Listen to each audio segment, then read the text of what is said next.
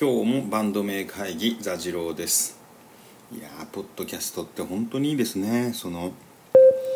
喋りたいよって喋りたいことを誰の何の中断もなく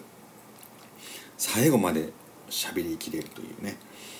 えー前回ですね、えー、と燃え殻さんの小説を読んだそのオーディブルブックの話でほとんど終わってしまう10分が過ぎてしまったので今日はその実際のねあの小説の中身について言って話そうと思いつつもその前に最後にかけたその USA っていう曲ですよね。僕がバンドでやってた時の USA って曲になんでかけたかっていうとあの歌詞にブスっていうのが入っていてななんかやっぱりうちのバンドが売れなかったのってそのそこにブスが入ってたのからかなと思ってたんだけどそのそうじゃなくて多分あのブスが入ってても売れる人は売れるんだなって思います。なんだこの話。でその萌え柄さんがなんかこうお話の中でこうなんかすごいそのレビューでねが荒れたりとかこれ本出されたの2016年だから結構前ですよね、えー2016年って5年前か。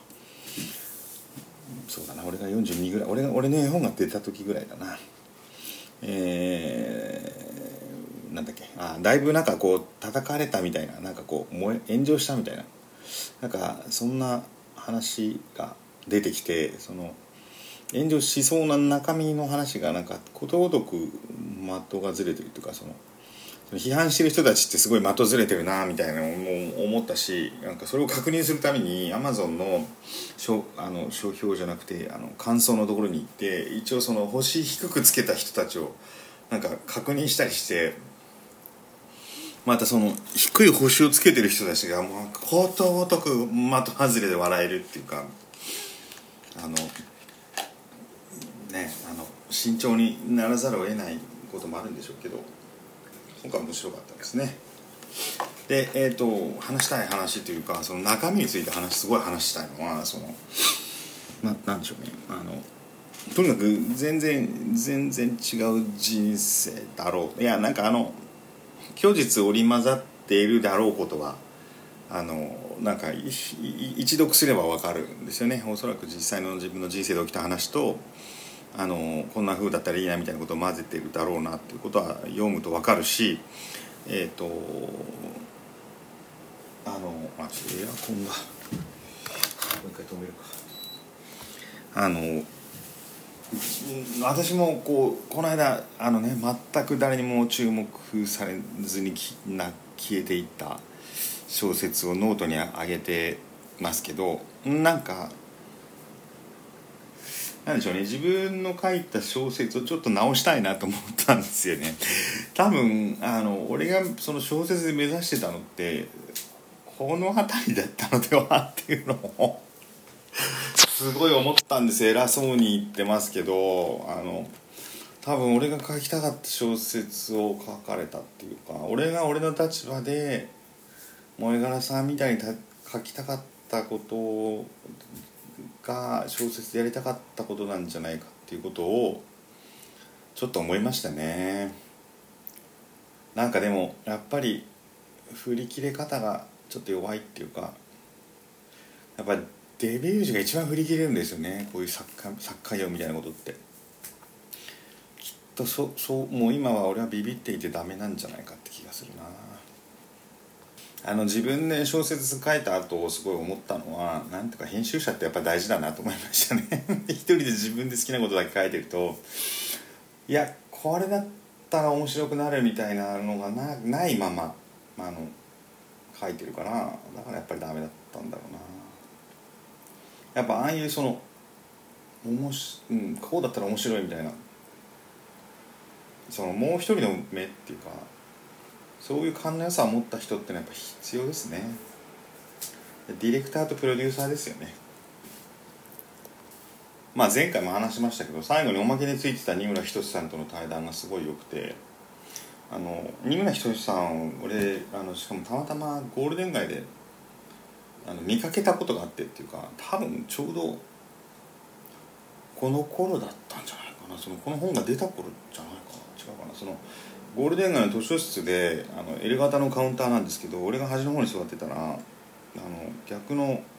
カウンターで二村さんがなんかいろいろ話しててで確かちょうどあの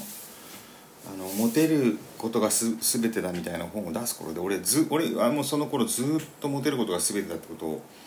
あのあのみんなに言っていたというかあのそれを言うことで自分のモチベーションなんかいろんなことがうまくなるような気がしていたっていうかいやだからモテたいからやるんですよっていうことで自分のモチベーションもコントロールできるしみんなも納得してもらえるみたいなのをずっと思っていてあのそれで何でしょうか二村さんのことを遠くから見かけたことは遠くから見かけたっていうか、まあ、なんでしょうねこう。やり方で喋ってる中に二村さんがいて、えーと、俺は俺でそのなんていうかこうちょっと喋ったりもしたのかもしれないしまあでも少なくともあの座次郎としての自己紹介はしてないですね。当時まだ自分私ももしかしたら作家じゃなく作家っていうかそれなんかちゃんまとまった作品がなかった頃だったかもしれないんであのそんな思い出も相まってその二村さんが絶賛している萌柄さんという人と萌柄さんのまたなんかこう語り口っていうかこういいですよね。結局喋ると面白いっていうかあのなんか若々しい声でちょっと鳥幹さんみたいな顔してますよね。なんか声が若くてあの言うことがなんていうかこううんあのなんか本当喋ってみたくなるようなそんな感じのとちょっと若干小説となんかギャップがあるのかな。その小説の中身ですごく言いたい話を考えるとなんかなんだろうな。あの最初の彼女の話、えー、私若い頃私はその本当にブスと付き合ったことがなくてそれはなんかこう自分をこうなんていうか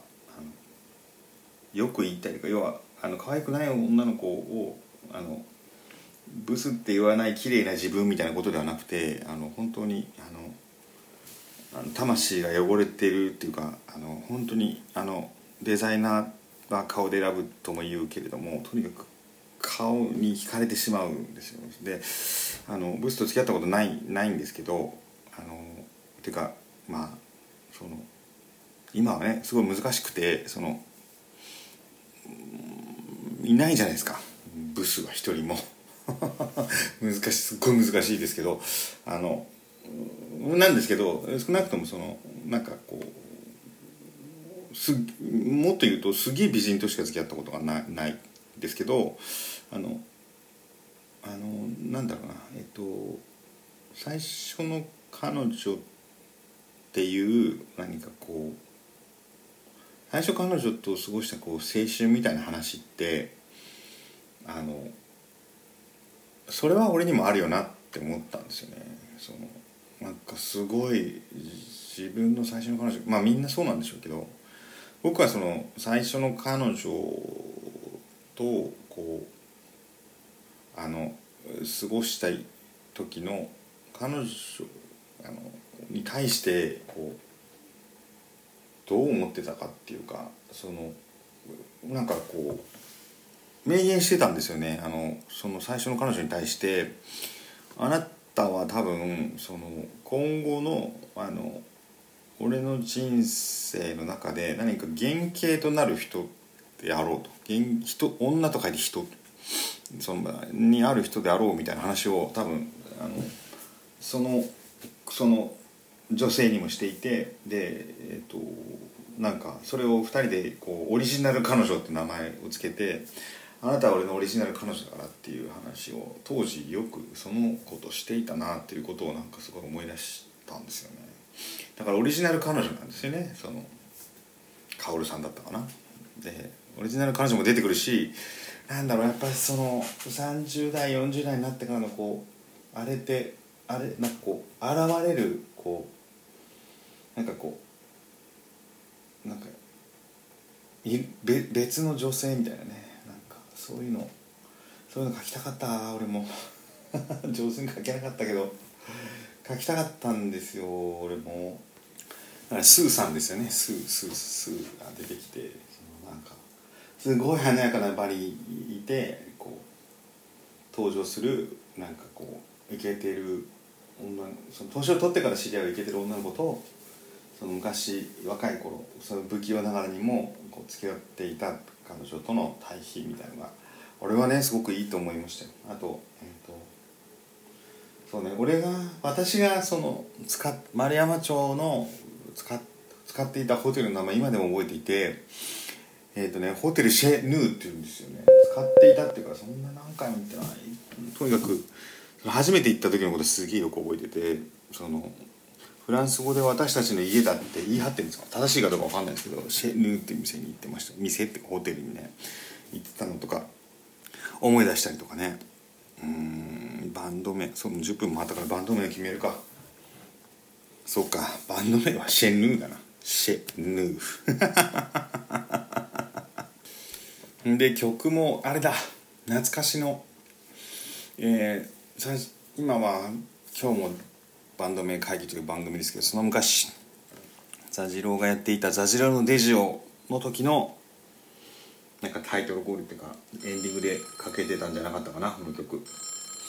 それでは皆さんさようなら。